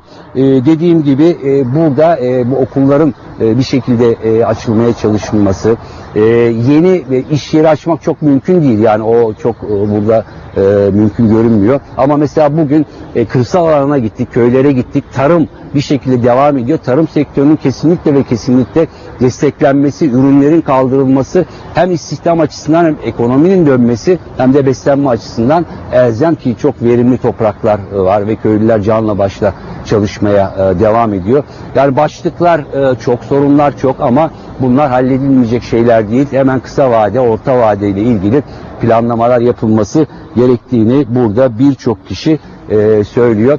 Ve şu benim dikkatimi çekti. Yani kimle konuşursam konuşayım, zengin yoksul, genç, yaşlı e, Hataylılar, Antakyalılar e, burası bizim şehrimiz ve biz buraya döneceğiz. Biz burayı bırakmayacağız. Evet insanlar zorunluluktan dolayı e, gittiler. E, onlar buraya memleket diyor. Bu memleket bizim ve bu memlekete sahip çıkacağız. Duygusu inanılmaz bir şekilde o acıya rağmen herkesin e, dilinde diyebilirim Burcu. Ee, az önce haberimizde biz paylaştık Mete. Antakya'da ayakta kalan tek bir hastane var. Siz de oraya gittiniz. Oradaki çalışmalara birebir şahit oldunuz. Ee, sağlık hizmetleri hakkında biraz daha detaylı bilgi almak isteriz. Nasıl işliyor? Bir sıkıntı var mı? Şimdi tabii ki e, yani sıkıntı şöyle var yani tabii normal bir hayat e, yok. E, ilk günlere e, göre tabii ki o sorunlar e, nispeten aşılmış durumda. Burada açılan sahra hastaneleri e, söz konusu. Türk Silahlı Kuvvetleri'nin var, çeşitli belediyelerin var, e, Amerikalılar e, açtılar. Daha farklı e, yabancı ülkelerin açtığı ve e, e, Türkiye'de Sağlık Bakanlığı'nın e, açtığı e, sahra hastaneleri var. Buralarda e, her türlü şey hizmet verilebiliyor. Birincisi e, bu. ikincisi çadır kentlerde e, nasıl söyleyeyim e, doktorlar var. Yani daha küçük rahatsızlıklarınızda gidip orada muayene olabiliyorsunuz. Size ilaç yazılabiliyor e, gibi. Ama bizim e, konu ettiğimiz hastane özel bir e, hastane. Yani özel derken e, kadın doğum ve çocuk hastanesi ve kentin bina olarak ayakta kalmış, sağlam olarak ayakta kalmış ve çalışan tek hastanesi. Ve tabii ki çevredekiler bu hastaneyi e, biliyorlar. Özellikle e, hamile bebek bekleyen kadınlar e, ya da farklı rahatsızlığı olan çocuklar oraya e, götürülüyor. Fakat tabii ki hastanenin e, sonuç olarak iki tane e, uzman doktoru, canla başla çalışan birkaç hemşiresi ve sağlık görevlileri e, söz konusu. E, işte e, e, ebe, ebe olmadığı için normal doğum e, yapılamıyor. E, işte radyoloğu yok, anestezi uzmanı vesairesi yok ama orada insanlar bakıyor. Ya oradakiler de şunu söylüyor.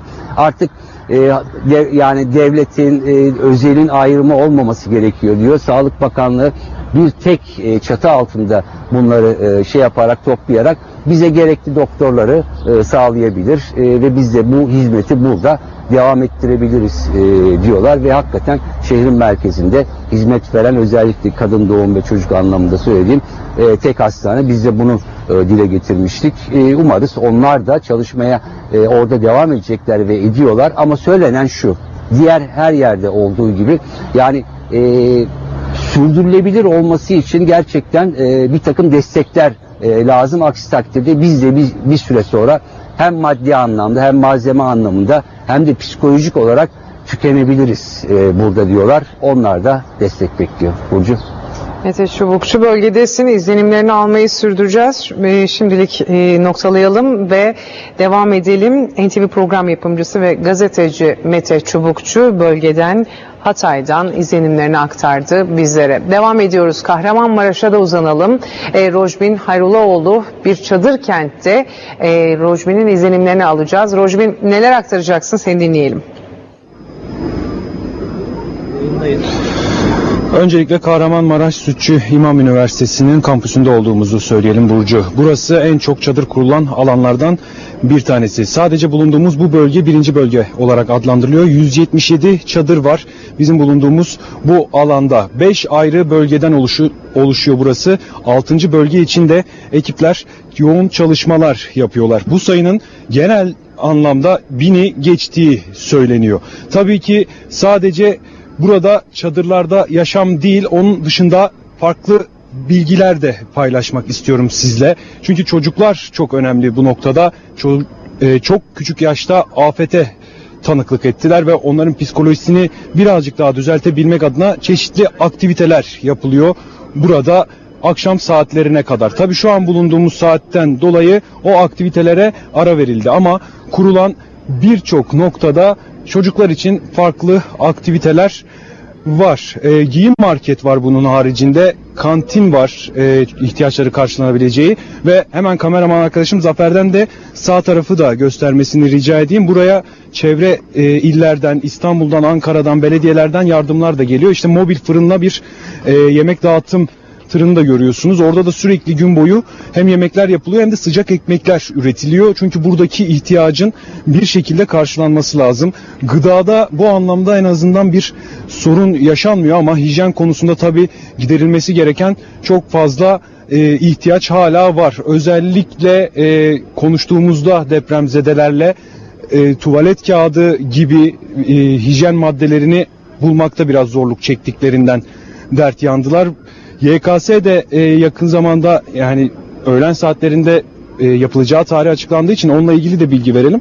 Çadır kentte kalan ve sınava hazırlanan 12. ve 8. sınıf için öğrencileri için bir eğitim destek çadırı da burada hazır bir şekilde e, bulunuyor. Orada çocukların eğitimlerinin aksamaması için özel dersler veriliyor. Sınava gireceklerin en azından bu ihtiyacının giderilmesi yönünde çalışmalar var. 8 Mart Kadınlar Günü'ydü bugün haliyle ve Kadınlar Günü'nde de buradaki kadınlara ufak da olsa küçük hijyen setleri e, hediyeler verildi. İşte o hediyeler de az önce dağıtıldı. Görmüş olduğunuz o kalabalıkta zaten birçok kişi oradan hediyelerini aldı ve çadırlarına doğru tekrar dinlenmek üzere geri çekildi. E, havadan bahsetmek istiyorum. Depremin ilk gün, günlerine göre hava koşulları çok daha iyi Kahramanmaraş'ta. Bunu açık bir şekilde söyleyebiliriz. Çünkü gündüz 18 derecelere gi- kadar e, artan bir sıcaklık var. Üzerimizdeki montu bile çıkarma gereği hissedebiliyoruz. Ama akşam saatlerinde tabii yeniden hava sıcaklığı düşüyor. 6 derecelere kadar iniyor.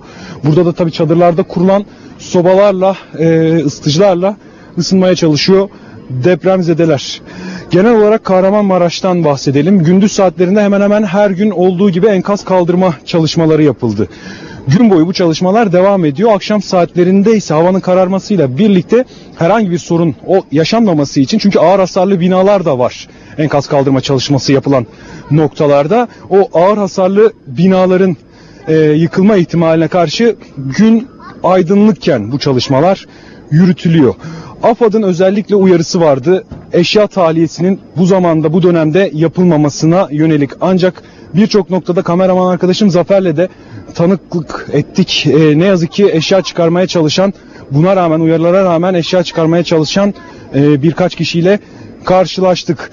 E, Yamaçtepe ve 22 gün mahallesi var. Bunlar da yeni kurulan mahalleler aslında. E, yani en yaşlı binanın 5 yaşında olduğu bir mahalle bu iki mahalle ama orada da ağır hasarlar gözümüze çarptı. Çok ciddi hasarlı binalardan eşya kurtarma e, çabaları orada da e, orada da gözlemledik. Son olarak e, Kahramanmaraş depremiyle alakalı edindiğimiz bilgileri paylaşalım. Bilançoyla ilgili bir veri paylaşmak istiyorum. Vefat sayısının 12.683 olduğunu söyledi yetkililer bize. Yıkılan bina sayısı 7324 ve acil yıkılacak bina sayısı ise 4493. Deprem bölgesine uzandık. Önce Hatay'a e, uzandık. Orada gazeteci Mete Çubukçu izlenimlerini aktardı.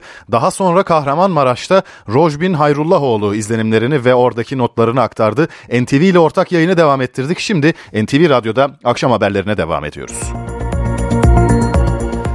Deprem bölgesinde kadınlar için en önemli ihtiyaçlardan biri hijyen ürünleri. Bu nedenle bir firma askıda PED uygulaması başlattı. Bağışlar İstanbul Büyükşehir Belediyesi ve yardım dernekleri vasıtasıyla bölgeye ulaştırılıyor. Bölgesinde hijyen en önemli sorun. Hijyen ürünleri en büyük ihtiyaçlardan. Özellikle de kadınlar için. Bu nedenle bir kadın pedi firması deprem bölgesindeki kadınlara destek olmak isteyenler için askıda PED uygulaması başlattı. Askıda PET aslında belediyelerin yaptığı askıda fatura, askıda ekmek gibi e, projelerden örneklendirerek başlattığımız bir girişimdi ve e, sadece tek günlük başlatmıştık ilk olarak. Fakat e, sonra çok talep gelince düzenli olarak onu devam ettirdik. Depremin olduğu günden beri 504.690 adet PED bırakıldı askıya. Biz bunlardan 362.450'sini gönderdik ve bu hafta yine göndermeyi planladığımız PED'ler var. Dolayısıyla Dolayısıyla gün be gün değişiyor bu rakamlar ee, ama şu anda güncel durum böyle. Hem kurumsal hem de bireysel olarak kadın pedi bağışlamak mümkün. 8 Mart vasıtasıyla büyük e, şirketler, kurumsal şirketler e, kadın çalışanlarına hediye almak yerine bu sene afet bölgesine onlar adına yardımda bulunmak istiyorlar. Bununla çok sık karşılaşmaya başladık.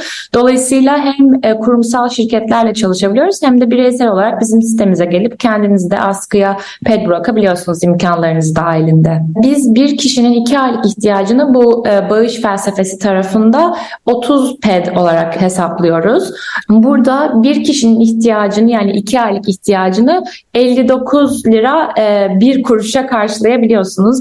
PED'ler İstanbul Büyükşehir Belediyesi, Ahbap Derneği, Temel İhtiyaç Derneği ve ihtiyaç haritası vasıtasıyla deprem bölgesine ulaştırılıyor. Bugün 8 Mart Dünya Kadınlar Günü. Kadınların ekonomideki yerine ilişkin bir haberle devam edeceğiz. Resmi rakamlara göre kadın istihdamı erkek istihdamının yarısından bile daha az. Ev işlerinin ise çoğunu kadınlar yapıyor. Kadınların iş hayatına katılımı düşük. Türkiye İstatistik Kurumu rakamları iş hayatında cinsiyet eşitliğine uzak olunduğunu ortaya koydu. TÜİK'in istatistiklerle kadın bültenine göre kadınların istihdam oranı erkeklerin yarısından daha az. Türkiye genelinde 15 ve daha üzeri yaştakilerin istihdam oranı %45,2. Bu oran kadınlarda %28, erkeklerde ise %62,8 seviyesinde. Eğer hanede 3 yaşın altında çocuk varsa kadınların istihdam oranı %26,1'e iniyor. En yüksek kadın istihdam oranı %36,8 ile Trabzon, Ordu, Giresun, Rize, Artvin ve Gümüşhane bölgesinde. Bu bölgeyi %35,6 ile Kastamonu, Çankırı, Sinop ve %33,8 ile Samsun, Tokat, Çorum, Amasya izliyor. En düşük kadın istihdam oranı ise %14,5 ile Mardin, Batman, Şırnak, Siirt bölgesinde gerçekleşti. O bölgeyi %15,9 ile Şanlıurfa, Diyarbakır ve %19,6 ile Van, Muş, Bitlis ve Hakkari takip ediyor. Ev işlerinin ise çoğunu kadınlar yapıyor. Kadınlar en fazla %94,4 ile çocuk bakımı, %85,6 ile çamaşır ve bulaşık yıkama, %85,4 ile yemek yapma ve evin günlük toplanması, temizlenmesi işlerini üstlendi. Kadınların siyaset yaşamına katılımı da düşük. Kadın büyükelçi oranı %27,2, kadın milletvekili oranı %17,3 düzeyinde. Yüksek öğretimde görevli profesörler içinde kadın profesör oranı %33,2 oldu. Yönetici pozisyonundaki kadın oranı %20,7. İstanbul'da scooter kiralama hizmeti veren teknoloji şirketi Martı'ya erişim engeli geldi. İstanbul Taksiciler Odası korsan taşımacılık iddiasıyla Martı tag uygulaması ve Martı motosiklete karşı dava açmıştı. Şirketin karara itiraz için bir hafta süresi var. Martı tag uygulamasıyla aracı boş olan sürücülerle o yöne giden yolcuları buluşturuyordu. İstanbul'da polis rolüyle iki turist kadını dolandırdı. İranlı sahte polis yakalandı. Kendisini polis gibi gösterdi. Trafik kontrolü bahanesiyle Sırbistanlı turistlerin otomobilini durdurdu. Kadınların parasını alıp kayıplara karıştı. İranlı sahte polisin turistleri dolandırdığı anlar cep telefonu kamerasıyla kaydedildi.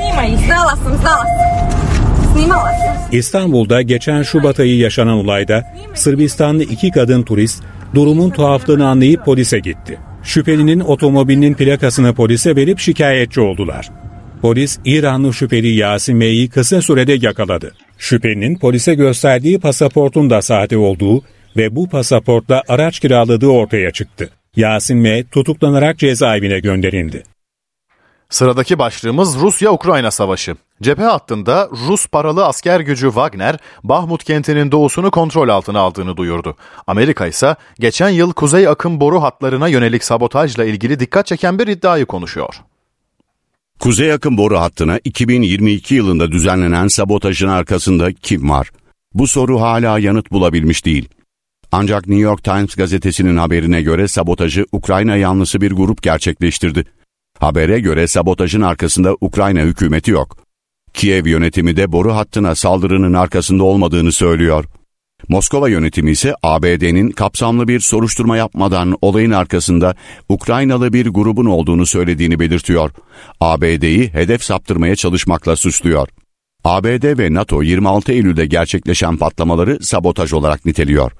Batılı devletleri suçlayan Rusya ise bağımsız bir inceleme yapılmasını talep ediyor. İki tarafta iddialarına henüz bir kanıt sunamadı. Sahada ise çatışmaların merkezi olan Bahmut'ta durum ciddiyetini koruyor. Wagner komutanı Yevgeni Prigozhin, kuşatma altındaki kentin doğusunun kendi güçlerinin kontrolünde olduğunu iddia etti. Ukrayna Genelkurmay Başkanı Valeri Zalyoizny, ABD'li ve NATO'dan askeri liderlerle görüştüğünü, kenti savunmak için hava savunma sistemlerinin tedariği konusunu masaya yatırdıklarını söyledi. Hava savunmayı artırmak ve uzun menzilli silahlara sahip olmanın Bahmut'u korumak için çok önemli olduğunun altını çizdi. CNN International'la konuşan Ukrayna Devlet Başkanı Volodymyr Zelenski, kentteki direnişin süreceğini söyledi. Ankara ve Şam arasındaki normalleşme sürecinde gelecek hafta önemli bir görüşme gerçekleşecek. Dört ülkenin Türkiye, Rusya, Suriye ve İran'ın Dışişleri Bakan Yardımcıları Moskova'da buluşacak. Bugün İranlı mevkidaşını ağırlayan Dışişleri Bakanı Mevlüt Çavuşoğlu'nun bu konudaki sözlerini dinleyelim. Ee, savunma bakanlarımızın e, ve istihbarat başkanlarının katıldığı toplantı söylediğiniz gibi üçlü formatta gerçekleştirilmişti. Şimdi e, Dışişleri Bakanları toplantısı için e, çalışmalar devam ediyor. Ve bunu da dörtlü bir şekilde e, yapmayı planlıyoruz. E, ve Ruslardan bu Dışişleri Bakanları, olası Dışişleri Bakanları toplantısının hazırlığı için teknik düzeyde bir toplantı yapma teklifi geldi gelecek hafta için. E, bakan yardımcımızı da e, Moskova'ya e, göndereceğiz ve bu toplantıya e, İran tarafı da e, katılacak ve daha sonra yani bu toplantıda Dışişleri Bakanları toplantısının hazırlıkları yapılacak. Daha sonraki aşamada yine e, hepimizin uygun gördüğü bir zamanda Dışişleri Bakanları düzeyinde de toplantı gerçekleştirilebilir. Şuna inanıyoruz. Suriye ve Türkiye bölgenin iki önemli ülkesidir. İran İslam Cumhuriyeti bölgesel işbirliği çerçevesinde Suriye-Türkiye arasındaki farklı bakış açılarını gidermek için kendi rolünü üstlenmeye hazırdır. İran dörtlü formatta hazır olduğunu beyan ediyor. İsrail ordusu Filistinlilere ait bir mülteci kampına baskın düzenledi. 6 kişi öldü, 26 kişi yaralandı. Ölenlerden birinin geçen ay iki İsraillinin öldüğü saldırının sorumlusu olduğu açıklandı. Baskın Ankara'nın da gündeminde. İsrail güçleri bir kez daha Filistinlilere yönelik saldırı düzenledi. İsrail askerlerinin bu seferki hedefi işgal altındaki Batı Şeria'da bulunan Cenin mülteci kampıydı. Ordu baskının havadan çekilen görüntülerini de yayınladı. Cenin kampında Filistinlilerin sığındığı eve roket atarlı saldırı düzenlendi. Hayatını kaybedenler ve yaralananlar oldu. Öldürülenlerden biri geçen ay Huvvara'da iki İsraillinin öldürülmesinden sorumlu tutulan Abdülfettah Haruş'a. Aynı saatlerde Nablus'ta da operasyon yapıldı. Burada Hamas'a bağlı olan Haruşa'nın iki oğlu gözaltına alındı.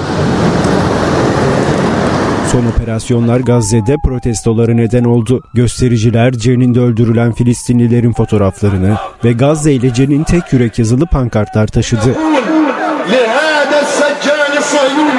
Ankara'dan saldırılara tepki gecikmedi. Dışişleri açıklamasında şiddet ve yıldırma eylemleri kabul edilemez denildi. Amerika Birleşik Devletleri'nden gelen açıklama ise İsrail'in Cenin'e yaptığı baskını destekler nitelikte.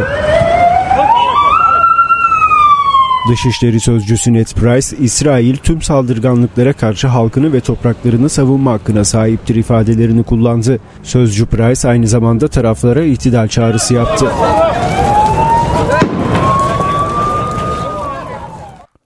Dünya Kadınlar Günü'nde Afganistan'dan bir haber. Afganistan'da Taliban'ın iktidarıyla özellikle hamile kadınların ölüm oranı yükseldi. Birleşmiş Milletler'le yerel bir sivil toplum kuruluşu anne ve bebeklerin hayatlarını kurtarmak için eğitim programı başlattı. Üniversitelerden, sivil toplum kuruluşlarından men edildiler.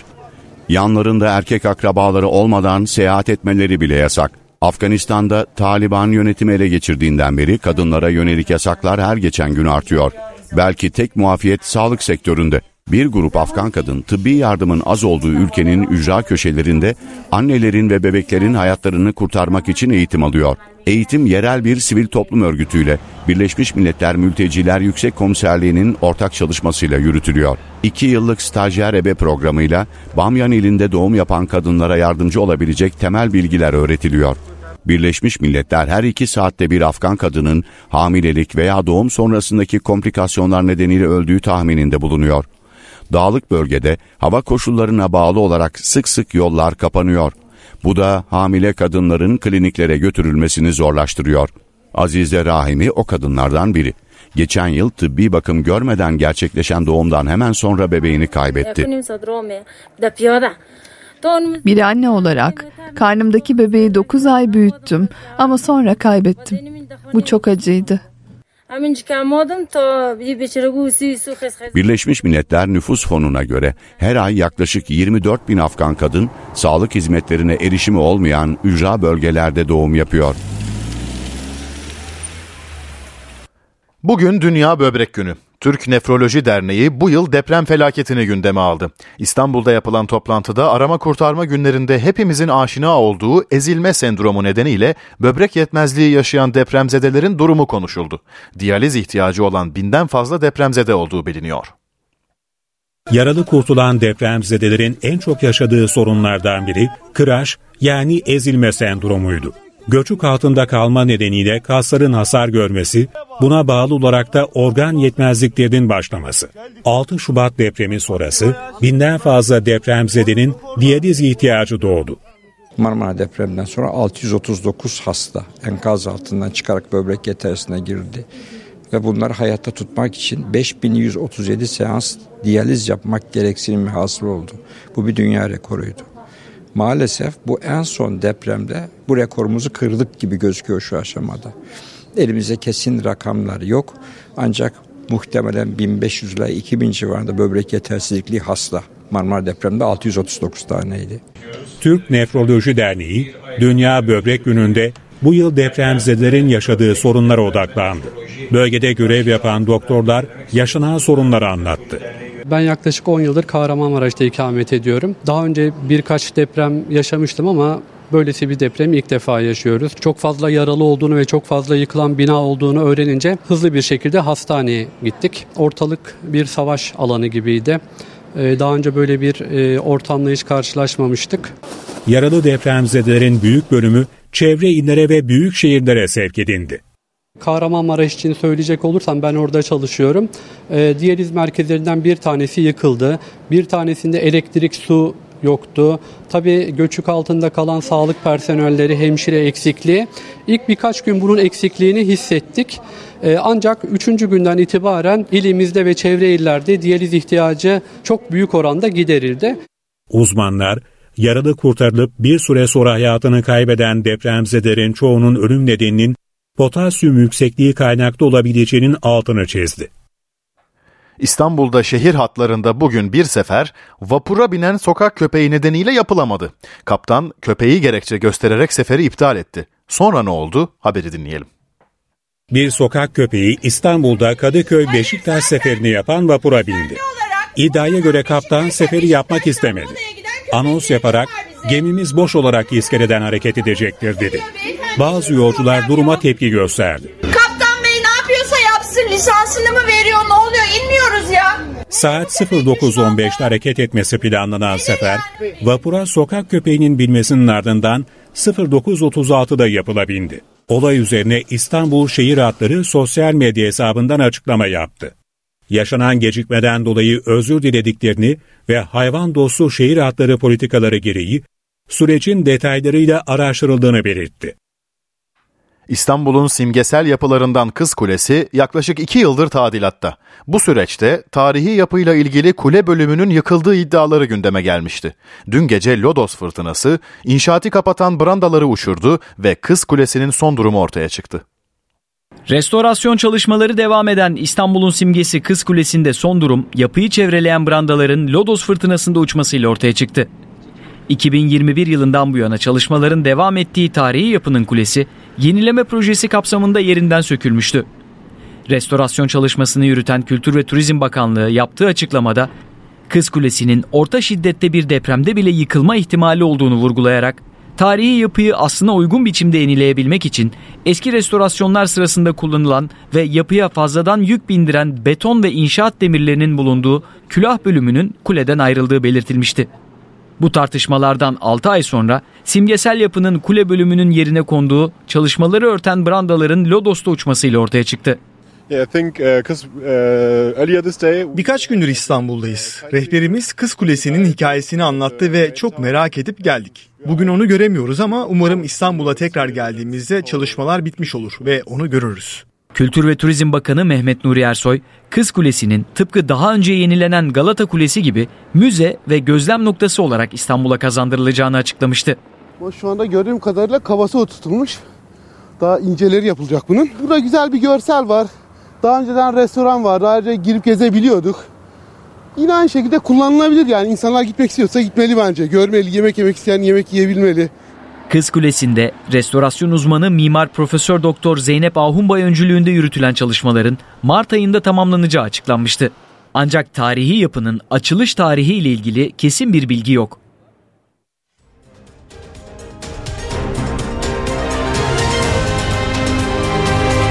NTV Radyo